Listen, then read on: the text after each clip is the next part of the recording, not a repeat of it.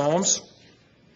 As we think about the, the, the, the Reformation, um, one of the convictions of the Reformation was sola scriptura, uh, the Word of God alone. And one of the things that kind of was recovered during the Reformation was the, uh, the systematic preaching of God's Word, the, the verse by verse, book by book uh, preaching of God's Word. And uh, as, as history uh, states, John Calvin was ousted from his pulpit in Geneva uh, after he finished Psalm 120. Five years later, he was invited back and got back in the pulpit, and he said, Turn in your Bibles to Psalm 121. Right? So this week in and week out, we're going through verse by verse, book by book, hopefully it will be edifying and encouraging to us. Well, I'm going to read the entire psalm. I'm going to pray, and then we'll dive in this together. Hear God's word. To the choir master, according to the Lilies, a testimony of Asaph, a psalm.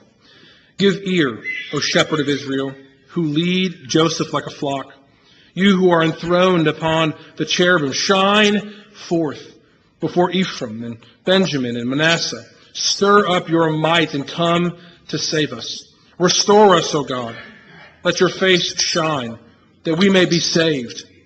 O Lord God of hosts, how long will you be angry with your people's prayers? You have fed them with the bread of tears and given them tears to drink in full measure. You make us an object of contention of our neighbors, and your enemies laugh among themselves.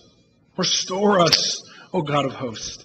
Let your face shine, that we may be saved. You brought a vine out of Egypt. You drove out the nations and planted it. You cleared the ground for it. You took deep root and filled the land. The mountains were covered with its shade, the, the mighty cedars with its branches. It sent out its branches to the sea and its shoots to the river. Why then have you broken down its walls that all who pass along the way pluck its fruit? The boar from the forest ravages it, and all that move in the field feed on it. Turn again, O God of hosts. Look down from heaven and see. Have regard for this vine, the stock that your right hand planted, and for the son whom you made strong for yourself. You have burned it with fire, they have cut it down.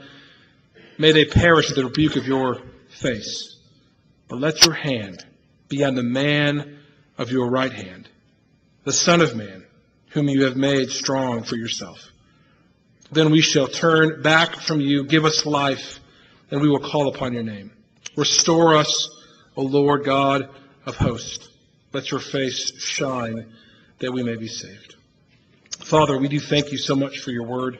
We thank you so much for the preciousness that we get a chance to study week in and week out. Uh, Father, I thank you. I thank you for the people of God at Park Baptist Church. God, I thank you that testimony after testimony after testimony is of people who love your word, who want to know more of your word, who want to go deeper in the understanding who you are, oh God. Father, I pray that that is not taken for granted by me or any of our leadership or any of our members, that we realize that we have a special community here at Park. Oh God, I pray that as we open the Word of God now, that we would learn more about you, that we'd understand how we can approach you um, and referencing who you are and your character. Oh God, I pray that you would send your Spirit. Speak through me, I pray. Edify your people. I ask this in Jesus' name. Amen.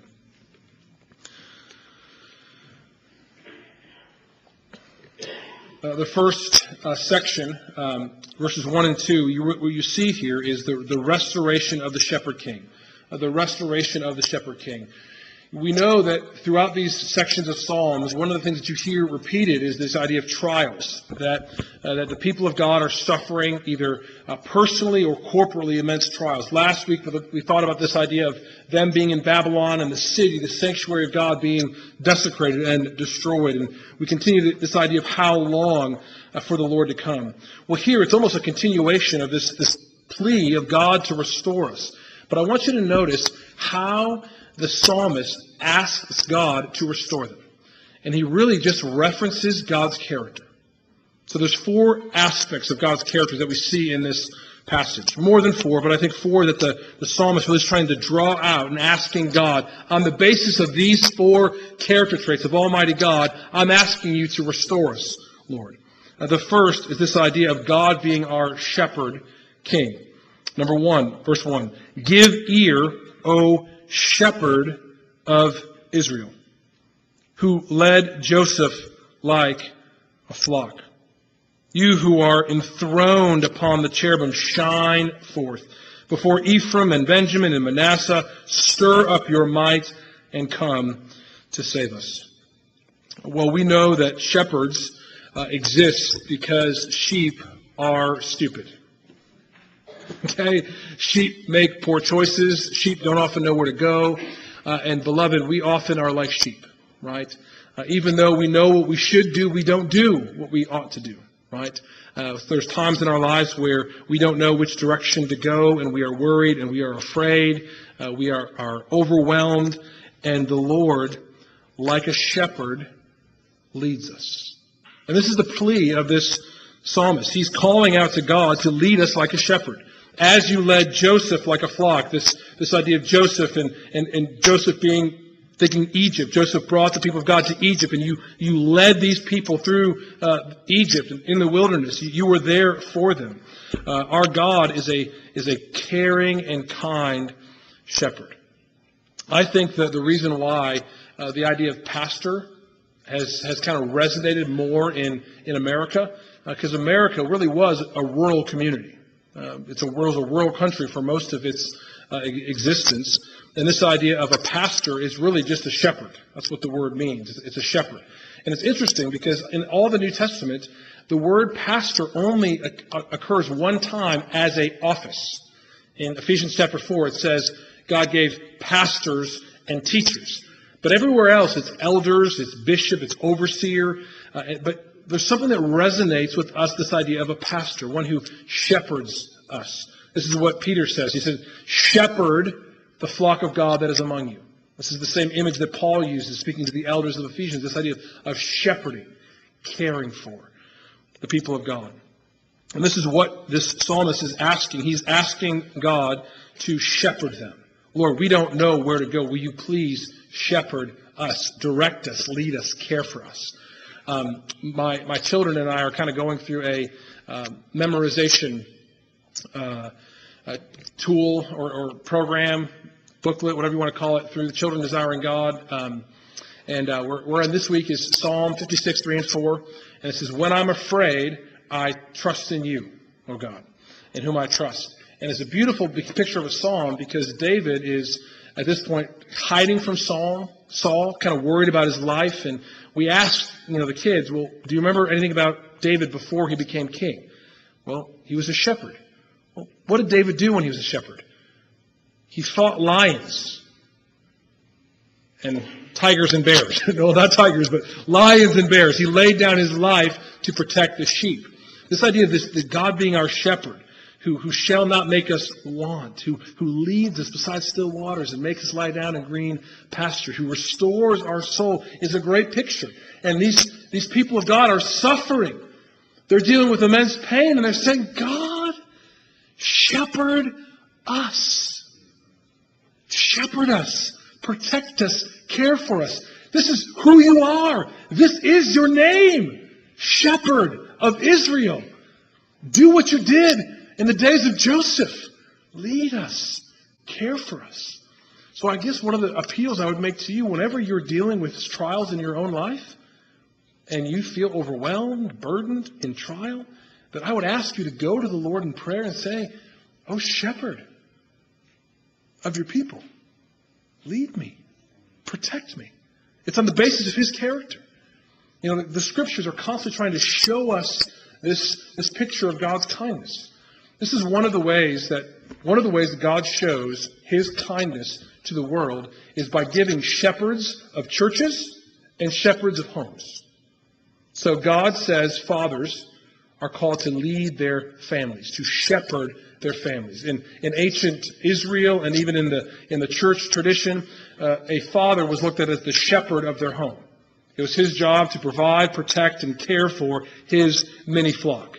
Uh, Gary said it today is the reason why our, our, our culture is kind of crumbling is because there's no longer shepherds caring and leading for their home. And listen, if you have a good, caring shepherd or father who is leading the home well, what does that do? It reflects to the good shepherd above. God has given fathers to help their children know the Father, the Good Shepherd. It's the same way when God gives godly pastors to churches.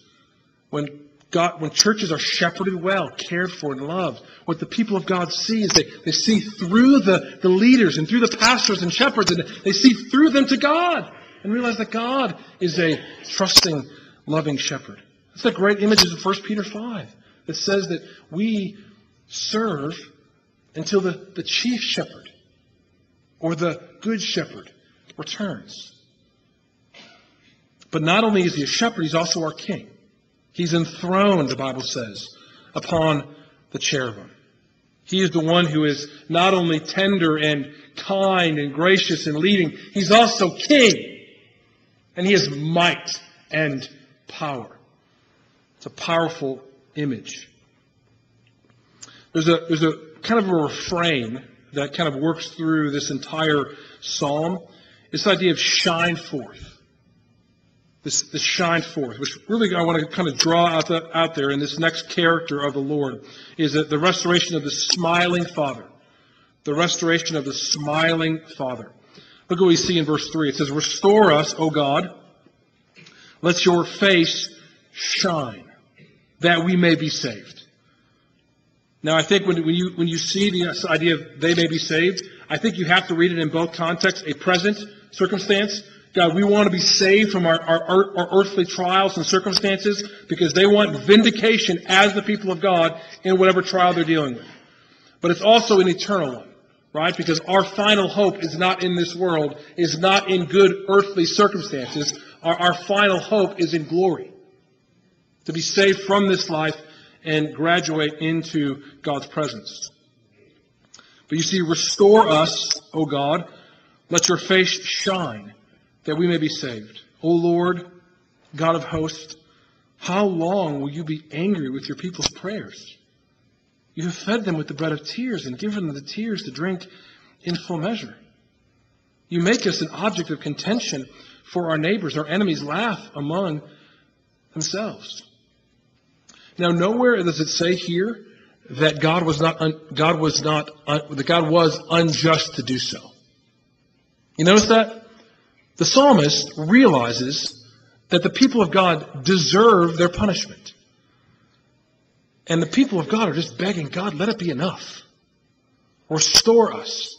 And only God can restore us when we, when we drift into sin and we do things that dishonor His name. Only God can come and restore us and, and, and bring us back to Him. Only He can reconcile us to Himself. And this is what they're, praying, they're praying for. God, help us. Help us. Restore us. We see this in verse 7. Restore us, O God of hosts, let your face shine, that we may be saved. I get the picture here of just a, a father who is angry at his child for their constant disrespect and disobedience, and you just see this, this, this face of a father that is furrowed and, and just angry and doesn't know what to do, then all of a sudden smile breaks out. And it's over. The anger is done. Come here. I think about that with my with myself. I think one of the weaknesses of, of my own parenting uh, is sometimes I I try to use my voice as a motivation uh, to scare my children. I want to, I want to put the fear of God in my kids for their disobedience. And I think in, in, in, my, in my weaker moments, I'm not patient. I'm not kind in, in those words, but I'm trying to, um, to strike fear. And then I realize that halfway through my discipline and losing my, my cool, and what I want is I want my kids to see me smile. Hey, I'm not mad. I love you. Come here. I want, to, I want them to see my, my face, my smile on my face. And I think this is what the psalmist is asking here. Now, if God is a smiling father, and according in this day, the idea of a, of a father would have been, calling God a father would have been foreign. Right? They would have not called God a father. They would not have that, that imagery, but they would have had a compassionate God picture. But what, what Jesus has done, Jesus has kind of flipped that for us. We now are called to say, Our Father who art in heaven. We, we, we call God Father. And we want his delight or his pleasure. We don't want to obey God because we have to. Because if we don't do this, God is going to smite us. No, we want God to smile. And the, and the psalmist realized our sin separated us from you. Our sin broke down that fellowship. God, please smile. Smile at us again. We want your favor. It's, it's, it's, a, it's an intimate relationship here. And they're appealing to God to, to shine forth. You know, we picture this, the reason why I think about a smiling father is because the picture of, of shining in the Bible is I think about Jesus on the Mount of Transfiguration. It says that his, his face shone, right? The picture we see in Revelation that his, his face shone like the sun in that vision. And this is what I think that God wants us to do when we're going through our trials, when we, we repent. And this is what this is what the psalmist is doing. He's, he's saying, listen, we, we've dealt with it, right? Restore us. We, we've come back to you. God, only you can do this. And listen, no matter what you ever, whatever you guys are going through in your life today, God desires this heart. God desires for you to repent to turn from the things that are hidden inside your mind, the doubts, the, the outright sins, the disobedience. God wants you to, to turn from that so that you can have His smile. I, I, I remember this picture that John Piper shared about the fear of God, and he went to visit uh, one of the members of his congregation with his son, and um, so they're at this house, and they have this, this, They had a big dog there at the house. I'm not sure what kind of dog, but just imagine a big Rottweiler and uh, they're there, and you know, John says to his son, "Hey, can you go to the to the, to the car? I forgot something. Can you go run and get it?" And as soon as the, the child turned to run, the dog started barking and going crazy.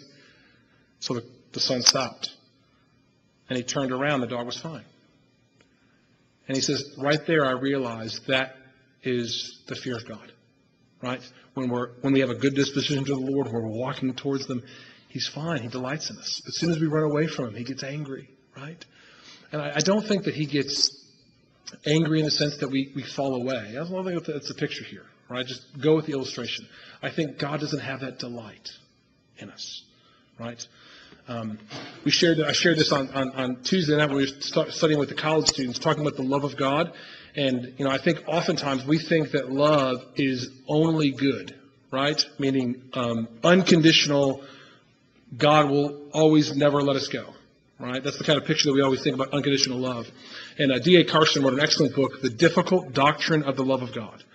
Now we can say that love, the love of God is conditional, or love of God is unconditional. And we also can say that the love of God is conditional.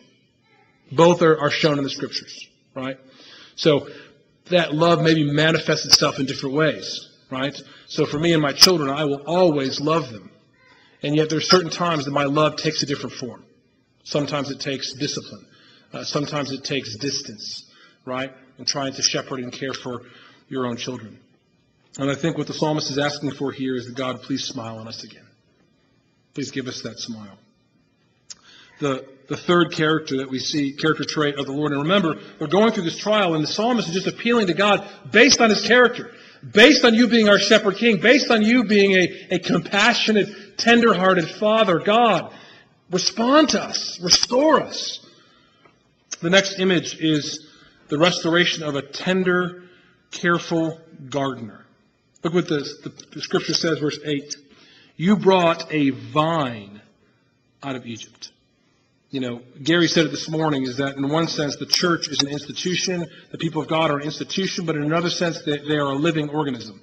And I think the living organism analogy really is, is kind of drawn from here. It's kind of a theme all throughout Scripture. That the people of God are a vine. They are planted. They are living and, and, active. This is what Jesus says, that I am the, you are the vine. I am the vine dresser, right? That we are connected to Jesus, who is, who is the vine, and we grow off of him. Here, Israel is the vine. It says that God planted this vine out of Egypt, brought this vine out of Egypt. You drove out the nations and planted. Look at how the care of God here. You drove out the nations and planted this vine in the promised land, in Canaan. You cleared the ground for it. You took deep root and filled the land. Some of you here are gardeners or are trying to be gardeners, right? We don't know which, which you are yet. But you know that every time that you plant, you have to do a lot of preparation. You got to clear the ground, you got to work at it, and you're trying to, you know, as soon as you get excited about gardening, you're kind of out there a lot, right? You're, you're, you're working with the soil, you're planting the seed, you're, you're cutting things, and you get really kind of after it. This is the picture of God. God is planting his vine, his people, and he's careful with it. He wants it to grow. He's, he's, he's, he's, he's managing, he's, he's massaging it. How does he do that? The mountains were covered with its shade, the mighty cedars with its branches. It sent out its branches to the seas and its shoots to the river. This vine is growing in abundance.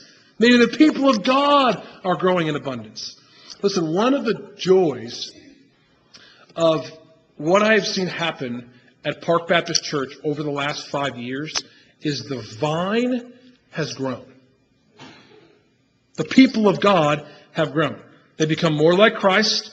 There's a, there's a more hunger for the Word of God. There's a more delight in the fellowship of the saints. It is beautiful. Now, we have not grown in dramatic numbers in terms of people, in terms of money. We, we've actually probably decreased in the last five years, right? And we can look at all these other things and, and, the, and, the, and the trestle, right? That, and we can say, man, we are, we are languishing. But you know what? The vine the people of God are growing. They're growing intimately more connected with Jesus because our gracious vine dresser, our gracious gardener God is what? Tilling and massaging and protecting and giving shade and providing rain and sun and heat to, to grow his people. It's a beautiful picture. This is all the psalmist is saying. He's Lord, you are the one who planted the vine. We are only a people of God because you have done this. This is what is this is what Moses said when he was debating with God when God after they they had the, the golden calf um, the debacle, and God says, "I'm done with you people. Right? You guys can go, but I'm not going to go with you." And Moses is like, "If you don't go, how will people know that we belong to you? It's only that if you go with us that people will know we are yours." This is a, a picture of the of God, come. Be our vine dresser like you did in the past. Because the story goes on and, and the vine is, is being destroyed. Verse 12. Why then have you broken down its walls, that all who pass along the way pluck its fruit? The boar from the forest ravages it, and all that move in the field feed on it. Turn again, O God of hosts.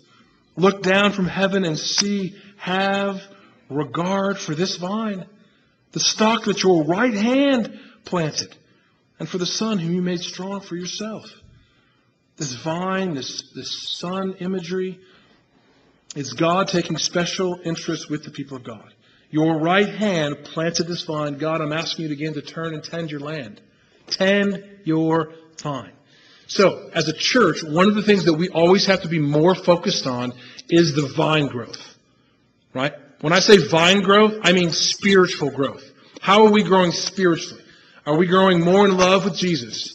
Are we growing more in love with the with the Word of God? Are we growing more uh, holy and godly in our lives? Are we saying no to sin and yes to Jesus? Are we growing more as a family? Is there true familial love with each other? And can I just tell you, by God's grace, that is such an evidence of our congregation a familial love with each other. One of the members of fellowship after last week's service um, called me and said, Pastor, I just want to say thank you. I was so overwhelmed with the, the welcoming reception of the people of God at Park. I, am, I was so overwhelmed with what I saw among the people of God and their love for each other. That's what I want to hear. That, that, that shows me that the vine right? The spiritual nature of, of Park Baptist Church is healthy and strong. Now, of course, there's always things that we can grow in, but I think by God's grace, what I'm seeing is an evidence that the, that the, that the Father, the gardener, is pruning and, and working on this vine, and we are growing spiritually, right? And what does the Bible say? We who are faithful with little, God will bless us with much. It may not be right away, but God will continue to bless this church as long as we continue to grow in the vine. As long as our focus is spiritual growth and not building, budget, and you know, bottom growth, right? That's what, what people want in, in, in church marketing scheme. That's not our goal. Our goal is that we would become a holy family who loves Jesus. If we do that, that's vine growth. That's what we're going to focus on. This is the, that, that's, this is the prayer, I think, of Asaph here in the psalm. He's appealing to, to do what God has already done. And notice, who was it that planted this vine? It was God. God is the author of the church. God is the sustainer of the church. God is going to be the one who completes the journey of the church. It begins, it is sustained, and it ends all with God as our gardener. Well, lastly, I love how this ends. Um, the restoration of the right hand man. The restoration of the right hand man. Look at how this psalm kind of goes. Verse 16. Still speaking about the vine, it says, They have burned it with a fire, they've cut it down. May they perish at the rebuke of your face. But let your hand be on the man of your right hand, the Son of Man, whom you have made strong for yourself. What a great picture of our Savior. Right?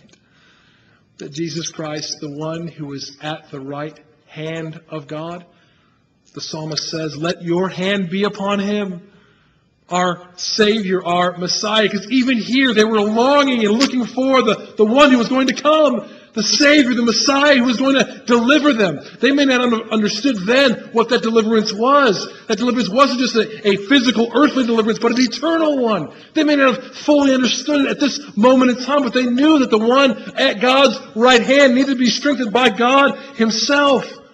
And it specifically says, the Son of Man, whom you have made strong for yourself. And listen, the strength of the Lord Jesus Christ was his ability to say no to sin and yes to the Father.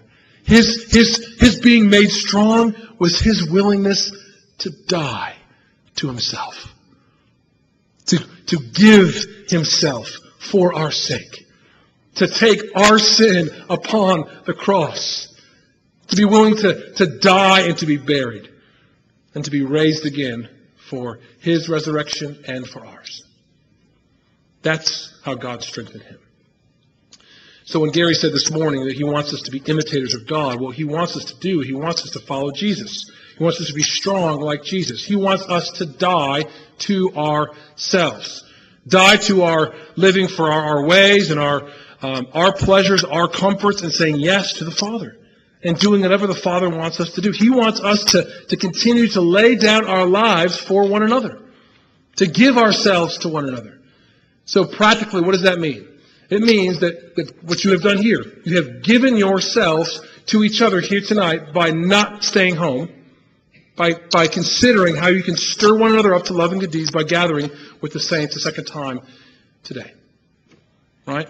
It's to, to give yourselves uh, by giving up uh, maybe an early morning breakfast or getting up early to spend time with the saints to encourage each other. It may be giving up rest or comfort at night because you're praying for each other that no one will ever, ever know of. It may be that God is asking you to give up maybe comfort, pleasure, vacations for the glory of God to, to, that you can give to other who, those who are in, in need. Listen, we can make it very, very practical. The, the Bible, as Gary said this morning, is very relevant. And God strengthened the Son of Man to overcome sin in this world, to be willing to die for the sake of others and be raised on the, on the third day. Beloved, God wants you to lay down your life, to say no to sin, give yourself to others, so that you and others will be raised in the, in the life to come. But remember, this strengthening only comes from God. It's not as if if we try harder, if we do more, God will be pleased with us. No, God's smile upon you rests in His Son. And God delights in the Lord Jesus. He delights in the Lord Jesus. And guess what? When you repent of your sins and trust in Christ, you are in Jesus. You have the smile of God.